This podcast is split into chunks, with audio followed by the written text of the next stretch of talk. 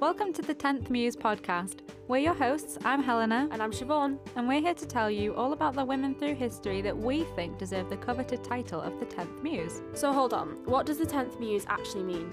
Well, in Greek mythology, there were nine muses who were goddesses of poetic inspiration who influenced the greatest creatives and philosophers through history.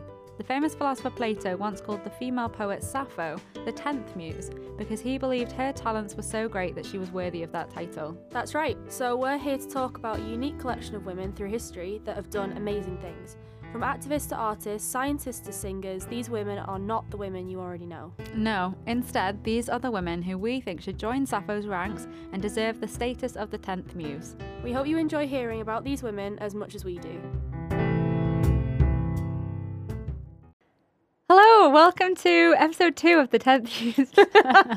Are you sure that's what it is? Yeah. She wasn't sure a second ago, everyone. 10th Muse podcast, episode two. I forgot what our own podcast was called. I'm Helena. I'm Siobhan. Welcome to episode two. We're going to get right started. Siobhan's going to start this week. So tell me, who is your Ooh. 10th Muse?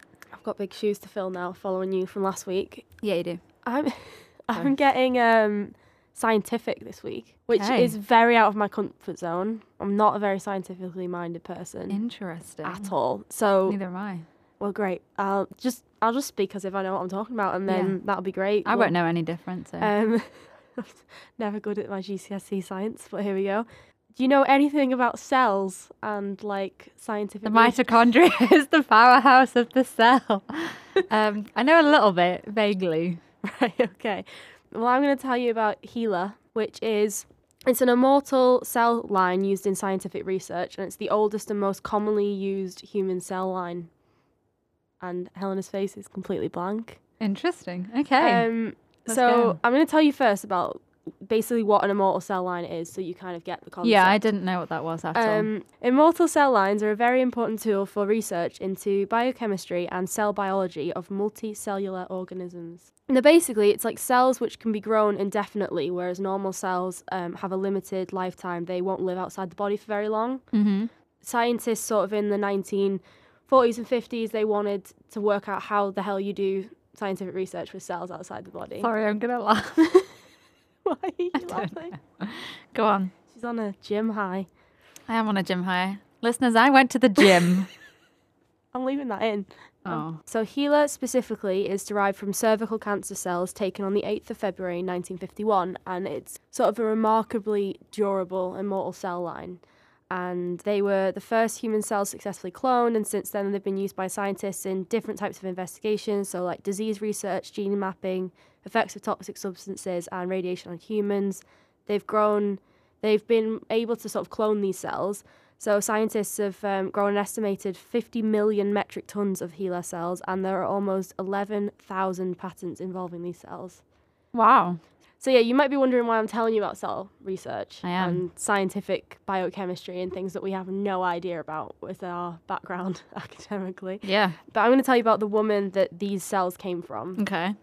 That have had this massive impact. So the woman in question was born Loretta Pleasant on the 1st of August 1920 in Roanoke, Virginia, and her parents were Eliza and Johnny Pleasant. But people who've heard of these cells will more likely know the name Henrietta Lacks, which is where Yeah. HeLa comes from. Ah. It's from her first name and her surname, and it's not entirely sure when her name changed from Loretta to Henrietta.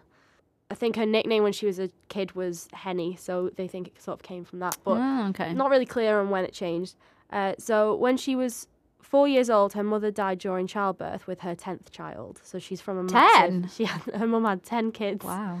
Like cheaper by the dozen, but like they're missing two without two. oh.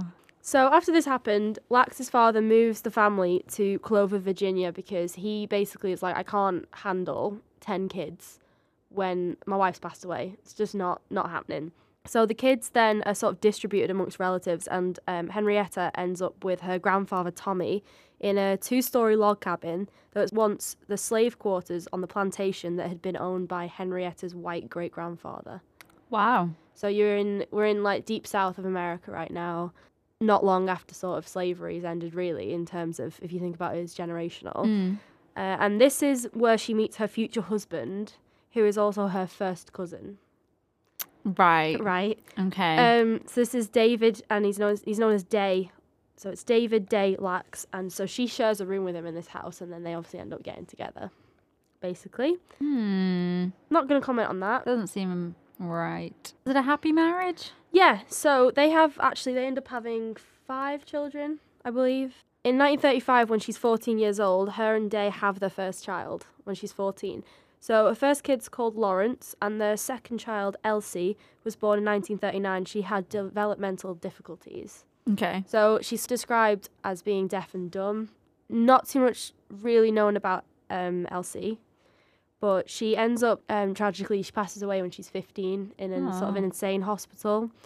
I'm telling you, it's not a very happy story. This one. Yeah. So Henrietta and Day get married on the 10th of April 1941. And her whole life, from essentially when she moved in with her grandfather, she'd worked on a tobacco farm. But then in 1941, not long after they get married, they are sort of convinced to move to Maryland so that Day can work in a steel plant. And when they're in Maryland, they have three more kids. So the next three children are called Sonny, Deborah, and Joseph. So they're happily married. They have five kids. It's all seemingly going well. Um, Henrietta gave birth to her last child at John Hopkins uh, Hospital in Baltimore in November 1950. This is the only hospital in the area that would treat black patients. So again, giving you that sort of setting of where they're that where they are. And around this time, that was when Elsie, their second child, sort of passed away. She was in the hospital. Mm-hmm. Then it gets sad now for Henrietta, even more so than I guess how hard her life had been up to that point. On the 29th of January 1951, Lacks goes back to John Hopkins where she'd had a baby four months earlier because she felt what she described as a knot in her womb. She'd had it months before, but her family had assumed she was pregnant, which she like then actually turned out to be she was. Right. So she, but she gives birth to that baby, and then she's like, well, it's still there. So she goes back to hospital, and that's when she's diagnosed with cervical cancer, and she's treated with radium tube inserts. I don't even know what that really is. This is, shows my lack of scientific wow. knowledge. What like? Eh, I can't even think. Is it like they put like an a radioactive IU, IUD or something? I don't know. That's the only thing I can think it would be. rudimentary radiation therapy, really. Yeah. But I, I'm not sh- too sure. This, is, I mean, we're, we're talking 1951, Yeah. early 1951. Not too sure how advanced that would be. During her treatment, though, two samples were taken from Lacks's cervix without her permission or knowledge or the knowledge of her family. Oh my god. So this is where we get into sort of consent, and her cells made these ma- this massive impact on world science. But how much is that down to her free will and what Yeah. she wanted? You know, of these two samples that were taken, one was healthy and one was cancerous, and these samples were given to George Otto Gey, who developed their scientific capabilities. And the cancerous sample is actually the one that eventually became the HeLa Immortal like cell line that I Wow. mentioned earlier. On the 8th of August 1951, Henrietta was admitted to hospital for treatment and blood transfusions and remained there till she passed away on the 4th of October 1951. So she passed Oh. away at the age of 31.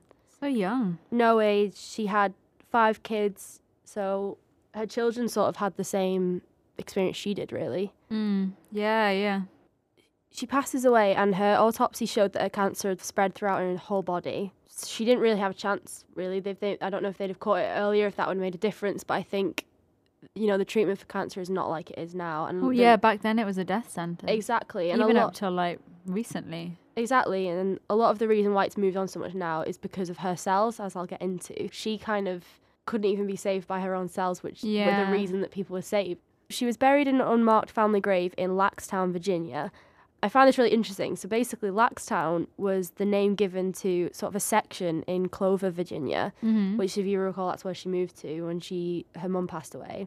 It was originally this section was originally owned by slave owning members of Lacks's family in Mm. the antebellum Yeah. South. So I was about to ask that. yeah, so like it's kind of that like they own that amount of land, so it's sort of named after them. So she's buried in like the family gravesite there. In 2010, a headstone was donated to the Lacks family by Roland Patillo, faculty member of the Morehouse School of Medicine, and the family then raised money for a second headstone for Elsie Lacks too, so they could be dedicated on the same day. Oh. So now th- she is in a marked grave, or at least where they sort of think she's buried. The epitaph written by her grandchildren the, on that stone reads as follows Henrietta Lacks, August 1st, 1920 to October 4th, 1951. in loving memory of a phenomenal woman, wife and mother who touched the lives of so many. Here lies Henrietta Lacks, healer. Her immortal cells will continue to help mankind forever. Eternal love and admiration from your family. Wow. She's finally kind of been recognised. Yeah. I want to tell you a little bit more about the cells Mm-hmm. and why they're so vital in, in the history of medicine, really. They've been used in the treatment of pretty much anything you could name. So I mentioned at the beginning, it's been used for over 11,000 patents and different treatments and Wow. different things. It's also, they've been described as so strong and immortal and they can move that they're actually, they've caused problems for other people's like scientific experiments because they've contaminated other cell samples because they're that strong, they'll just spread. And so I think I read an article earlier that they would like they worked out they could attach to dust particles and move into other cells and, and all this. What? She's got these crazy cells. She's like superhuman cells. Yeah, she's like a, a superhero. Wow. They've been firstly her cells were used to test the polio vaccine in the 1950s. So the first ever polio vaccine is like down to her cells basically. Wow. and they led to the first clone of a human cell that was successful because they realized that these were so powerful that they could be used in this way. So they had to find a way to sort of mass produce them. Her cells were the first ones to be cloned, and they also helped in the discovery that humans have 46 chromosomes. Oh, really? So oh, all cool. these massive scientific Yeah. breakthroughs that you actually we will Like will have heard massive. of, that even though we have no scientific That knowledge, even we will even heard we know these things. They're all down to her cells. They've been used continually for research into various cancers, AIDS research. They were used to develop IVF. Every sort of major breakthrough Wow. i- is linked in some way to Henrietta Lacks' cells. This was one of my fun facts that I loved about this story is they've even been launched into space. Have they? They went on the, the first manned flight into space wow. and they found out that they divide even quicker in zero gravity. Oh my god. So I think this woman literally had super superhuman cells. What the hell? That's quite impressive. It's it's mad. So another thing about this is, like I say, she never gave permission for these cells to be taken. Yeah. And her family didn't even know that her cells were being used for all these massive breakthroughs. They found out getting called up for blood samples and trying to try and get more cells from family members, and they were kind of like, "What is even happening?" So a woman's writing a book that ends up being called "The Immortal Life of Henrietta Lacks." Um, she's by the name of Rebecca Skloot, and so she it's just a, A relative cracking of uh, surname. Augustus Gloop. You, you've gone with the rhyming there. Um. But she, yeah, she rings up and she's like, I'm writing this book about your mother. And they're sort of amazed that anyone really wants to give her credit because her name was technically sort of on these cells as HeLa, but they've cut the entirety of the name out. Hmm. Um, I read somewhere that the, when the original cells were given to the, that doctor, um, Gey, he sort of kept her name a secret till after he died. She was never given her due in how instrumental she's been to all of this different stuff. I mean, if you want to see more about her, hear more about this story, there's actually a film came out in 2017 by HBO called The Immortal Life of Henrietta Lacks, based on the, that story of I think that's where I re- recognise the name Yeah, from, so which it's is maybe a bit recent. shameful that I know it from a movie and not from. But I think that's important. I think if you look at all the press around that, I mean, it, it- this film's massive in terms of the cast. It stars Oprah Winfrey plays Henrietta's daughter. Hmm. It's got Sylvia Grace Crim, Rocky Carroll, and my favourite in this lineup is Tony Award winning Renee Elise Goldsberry from Hamilton. Really? Oh, yeah, cool. so she plays Henrietta Lacks in this film. And the movie's just based on that book and her life and the fact that this woman didn't have, you know, any credit given to her. And when you watch press on it, Oprah Winfrey talks about how, you know, th- this is kind of like the the film Hidden Figures that came out not long ago as well. This is a woman who she's an African American woman who has contributed essentially her entire life without even really knowing it to transforming all of our lives and all the treatment that we would maybe need to have or our family have had or everything. I mean, her cells have been used to develop HPV vaccine that wow. we've all had. Yeah, when we were younger. It's, you know, it's absolutely monumental what this woman's cells contributed to and has actually saved numerous like I couldn't you probably couldn't put a number on the amount of treatments that have helped people. If you talk about it in terms of the cancer treatments and the AIDS treatments, it's astonishing really. Mm, And so, yeah, I would recommend that film and the book as well, I guess, really. And I think this was kind of a whistle stop tour of her life, but I think she, her name needs to be known. I think that it's something that she's helped so many lives, like I say, and you just never ever heard of her. Her name was never given to the story or the scientific Yeah. research. It's always down to the doctors. I mean, rightfully so as well, the doctors who've developed things from her cells. But, you know, she's the base material there that they've worked with. So, yeah, that's Henrietta Lacks. And she, she tragically passed away at 31 years of age, but her legacy kind of lives on till today. What's a morsel? exactly. exactly. Keeps regenerating. She's got her superhero cells. Exactly. But Wow. yeah, so she's my she's my tenth muse this week. Really, I think she's one of those people, like I say, who you just you've never heard of, but has had Yeah. this huge, huge impact. Yeah. she's my she's my tenth muse this week. Great. Okay, so Helena, it's your turn now. Who is your tenth muse this week? So my tenth muse, I've got two. There's um uh, two sisters. I know, but they're a duo, so it's it it works. So it's two sisters called Freddie and Truus Oversteegen. Uh, they were born in 1925. Freddie was born in 1925. Truus was born in 1923 in Haarlem in the Netherlands. Their mother was she was single working class mum uh, who considered herself a communist who strongly believed in fighting injustice. So in 19, 1939, in the build up to the Second World War, she began taking refugees into her home, which was obviously very drastic. Posthumously, the chair of the National Hannie Schaft Foundation, so Hannie Schaft was another woman that they worked mm-hmm. with, the chair of the National Hannie Schaft Foundation said that this helped the girls to learn that if you're going to help someone, you have to make sacrifices yourself. In the lead up to the Second World War, so the, the Nazi occupation began in 1940. You know. I I really think I nearly did Do these you? two girls this week. oh, man. I think s no. I, Okay, well, they're great. It's, it's so ringing a bell a little bit. So yeah, keep going. When I when I drop the bomb, you'll probably know. Yeah, I feel like imagine if we'd come prepared with the same one. That I was worried about that. I was that would have been amazing. Okay. Okay, go on. Um, so the Nazis occupied the Netherlands uh, from 1940, and then the girls, along with their mum, they began distributing anti-Nazi newspapers and pamphlets, and on posters from the Nazis that called men to go and work in Germany, they would like glue warnings over them to kind of stop the men going, because obviously they'd just go work in labour camps. Yeah. Um, so it wasn't like it wasn't good, which is obviously very very dangerous. So they do that and like cycle away really really quickly. um, go away really quick. yeah, Go, go, go. everything is on by bike. Um, everything is by bike. It'd be more effective. I know I shouldn't be making light of the situation if they had those little like beads in the spokes of the bike. So as they go away, it makes noise. Do you ever have them? The what? Right, on my bike when I was a kid. Beads. Yeah, like little beads on the spokes of the bike. Well, I mean, they wanted to stay hidden. No, I know that, but I'm just saying, would it not be funnier if they they're like go go go go I have go? never heard of that at all. You've never okay. No. All right. I'm just thinking of like a clown bike that has like random noises and bells. okay. Where did I get up to? They're cycling away. Oh yeah. So after they would glue these warnings on the posters, they'd cycle away. Um, because obviously it's the Netherlands. How else are they going to get away? Mhm. And they were actually approached to join the Haarlem Resistance Group in 1941, which they did. And they were told they would have to sabotage bridges and railway lines, as well as learn to shoot Nazis. I definitely nearly did this one. Oh man. Okay, well, pretend you don't know. So their one of their advantages was because they were young girls, and they used that to their advantage to remain largely unseen because the Germans didn't pay them any attention, so they could just like cycle past and shoot someone in the street and then cycle away, and no one would care. so they began as couriers, uh, moving weapons, stealing identity papers to help Jewish people escape Holland.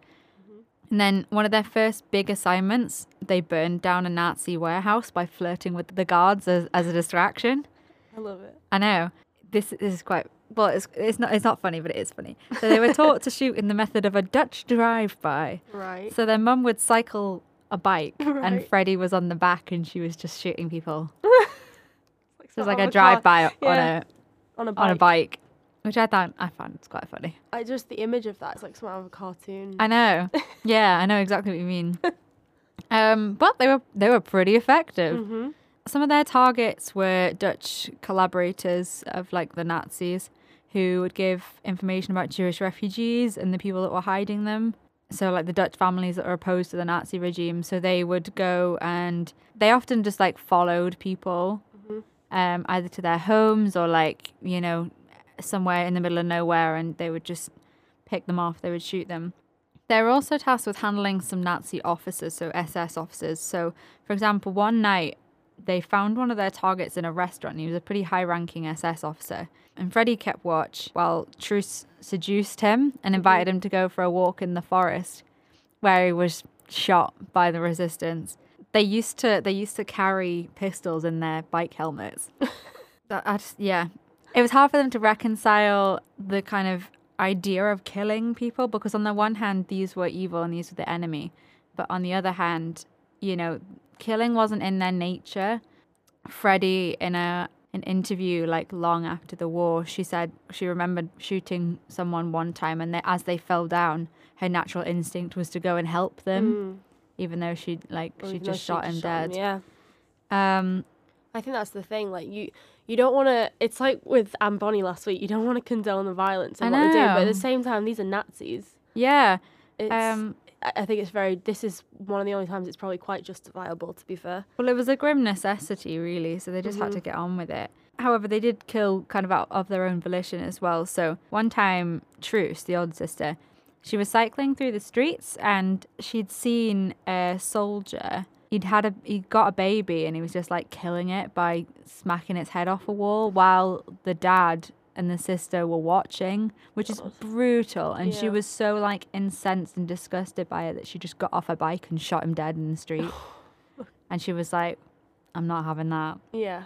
After a while, as well as all the killings, they like would help Jewish children escape, so they'd smuggle them through the Netherlands. Mm-hmm. Not all of them obviously succeeded, which really quite affected them. If like, so there was like Allied bombers going overhead, and obviously the woods and like all the the kind of countryside was full of soldiers and stuff. So you know, occasionally the the little Jewish children were shot, or you know, they'd be killed by a bomb. So that really affected them as well, all the little kids that didn't make it.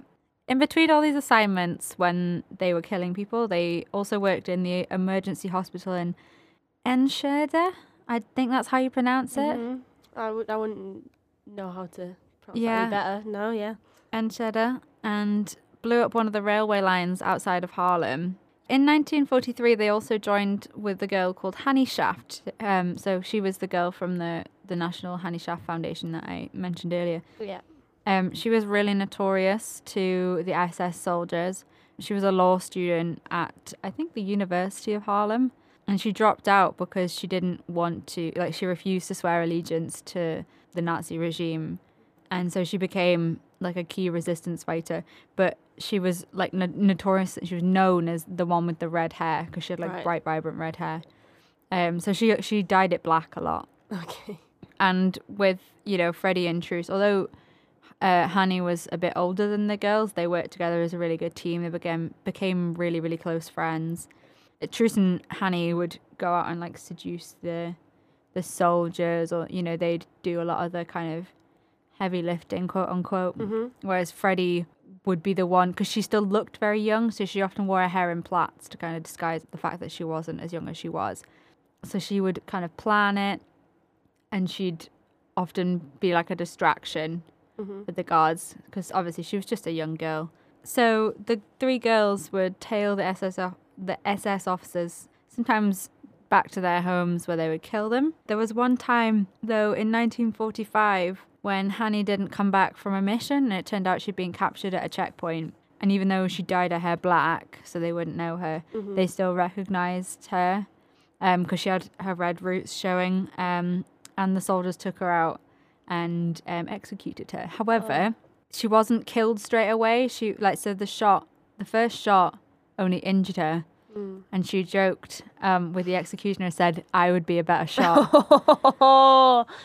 There we go. yeah, That's a good line. that is a good line. I like that. I love that. But it's quite sad because she was killed only 18 days before the end of the war. Oh, I know. yeah. Um, so that hit that hit both Freddie and Truus very hard. You know, for Freddie, she was like her best friend, hmm um, and obviously Truus was very very close with them too. So there's not a huge amount of what they did after the war. Obviously, like they'd gone through a lot and they had to kind of deal with all their trauma. Like they they'd shot people, Mhm. and it was like completely not in their nature. So they each kind of had to deal with it in different ways. So for Truus, that meant she made a lot of art and kind of dealt with it that way. She was very outspoken about what they'd done. Right. She was quite happy to, you know, tell people and like not brag about it. That neither of them ever told anyone how many uh, people they'd killed. Right. They sort of knew, but they just didn't. Yeah, Yeah. because they said they kind of classed themselves as soldiers, and they Mhm. said soldiers, you know, don't tell. You Yeah. can't tell how how many people you've killed.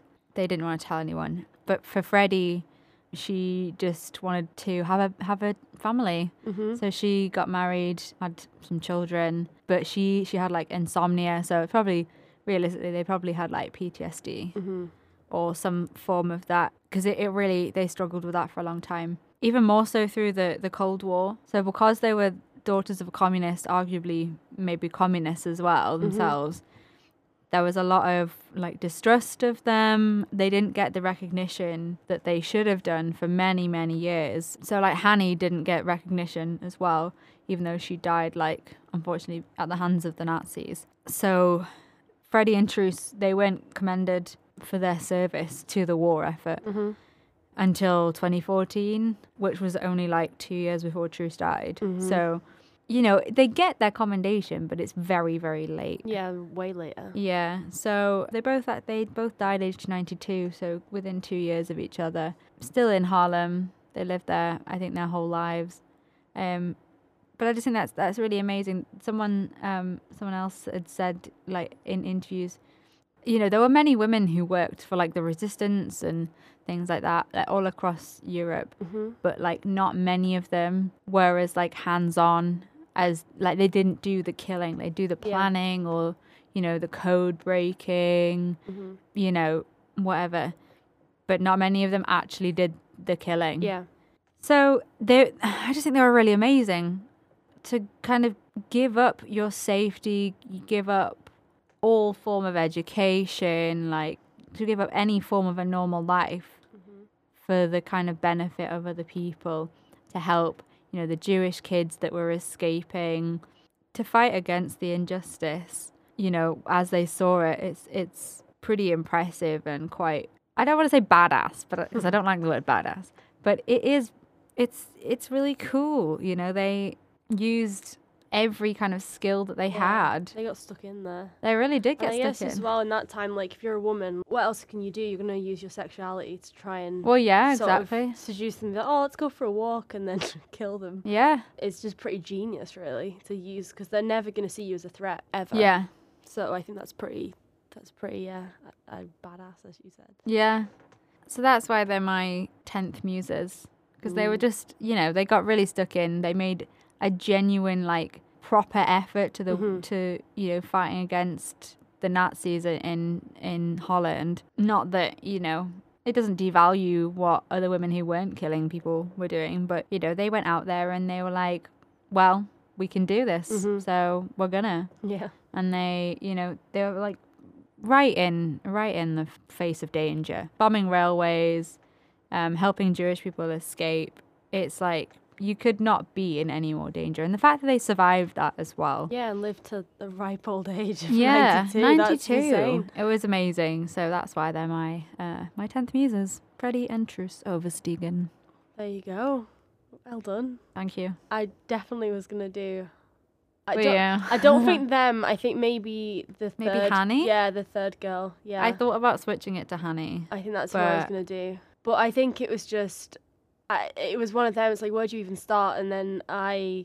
there's not Yeah. a huge lot on them No, There's I like think that's kind of it's all kind of vague reports of like what they've done. So it's like, oh, they did this, they did that, they did this. Because it's all in the secret as well. They're trying to do it so subtly and, and it's like espionage for them. Yeah, I think that's what's funny about doing this show. It's like the research side of things. Like even with Henrietta Lacks, I know the the sort of vague history of you, but you want to give her her due and tell more about her story. But all I know is kind of the horrible parts, the really hardships she dealt with, and Mm. because that's all confirmed. It's like the life and death parts. yeah, Um, same with last week. I think it's harder to sort of know anything when it's all sort of mythical and she might have done this, she might have been there. And but I think that's what the whole point of this podcast is: is to try and take these women and give them a bit more history and maybe people look into them more and I agree. There was a book about them, about Freddie Truus and Hannie as well. I'll try and find out what that was called, and then we can maybe put it in. We'll put it in the description, so you can find out if you want to read, Yeah, because we'll that'll have that. a lot more than um, information. We'll put that and we'll put the uh, the documentary I was talking about at the end of mine, yeah, and we'll put it on our social medias yeah. where you can like, follow, and subscribe us. Like, follow, and subscribe. Thanks for listening to this week's episode. Hope you liked it. Let us know what you think. You can review online at Apple Podcasts. Mhm. Like and follow us wherever you get your podcasts at Spotify, Apple Podcasts. We're on Anchor. Um, we're on loads We're of on places. Google podcast, like on loads, Google yeah. Podcasts. Find us anywhere. um, we're on Instagram, Twitter. So they're both 10th Muse Podcast. And you can email us as well at 10th Muse Podcast at gmail.com. Give us your suggestions if you've got any women. We'd love to hear what you come up with. Yeah, anyone. It could be someone we might have heard of, it can be someone that we've never heard of. Just send them in and we'll, we'll have a look through them all. Thank you. Bye. Bye. See you next time. Bye.